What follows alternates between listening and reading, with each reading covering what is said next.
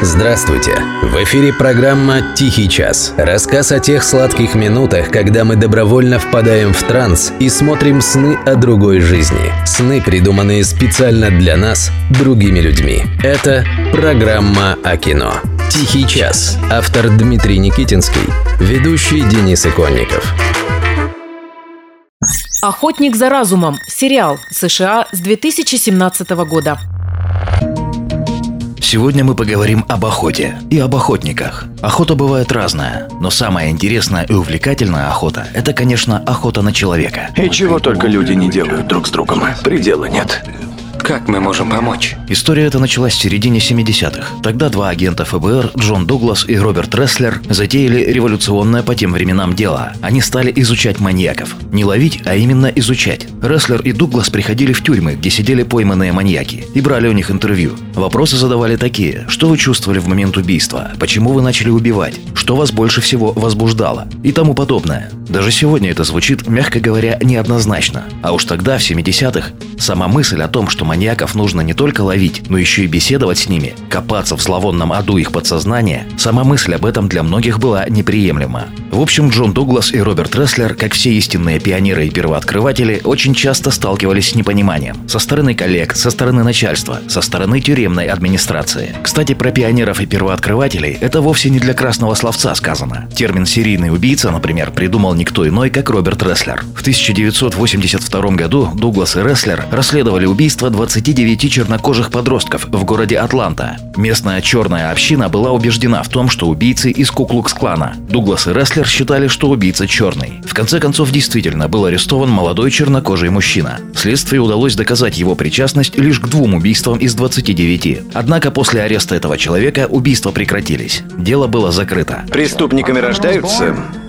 или же становятся? В середине 90-х Джон Дуглас, выйдя в отставку, написал книгу о том, как они с рестлером изучали и ловили маньяков. Эта книга переведена на русский язык. Ее название «Охотники за умами. ФБР против серийных убийц». Текст книги можно совершенно легально прочесть на сайте Элитмир. А в 2017 году компания Netflix выпустила первый сезон сериала, который был поставлен по мотивам книги Джона Дугласа. В России он известен под названием «Охотник за разумом». Создателем сериала, или, как говорят на Западе, шоураннером сериала, стал знаменитый режиссер Дэвид Финчер, тот самый, который снял «Бойцовский клуб». Все имена сотрудников ФБР, полицейских, жертв преступлений и свидетелей в сериале были изменены. Под настоящими именами в сериале фигурируют только убийцы. И, соответственно, Джон Дуглас и Роберт Ресслер в сериале превратились в Холдена Форда и Билла Тенча. Мы ездим по стране и обучаем копов техникам ФБР. Ребят, можно отвлечь вас на минутку? Ее обнаружили избитой и прикованной к кровати. Первый сезон сериала «Охотник за разумом» вышел в 2017 году. Второй – только в 2019. После чего компания Netflix объявила о том, что сериал не то чтобы закрывается, но выпуск третьего сезона откладывается на неопределенный срок. С актерами, которые в сериале снимались, даже не стали подписывать новые контракты, чтобы они были свободны от обязательств и могли сниматься в других фильмах и сериалах.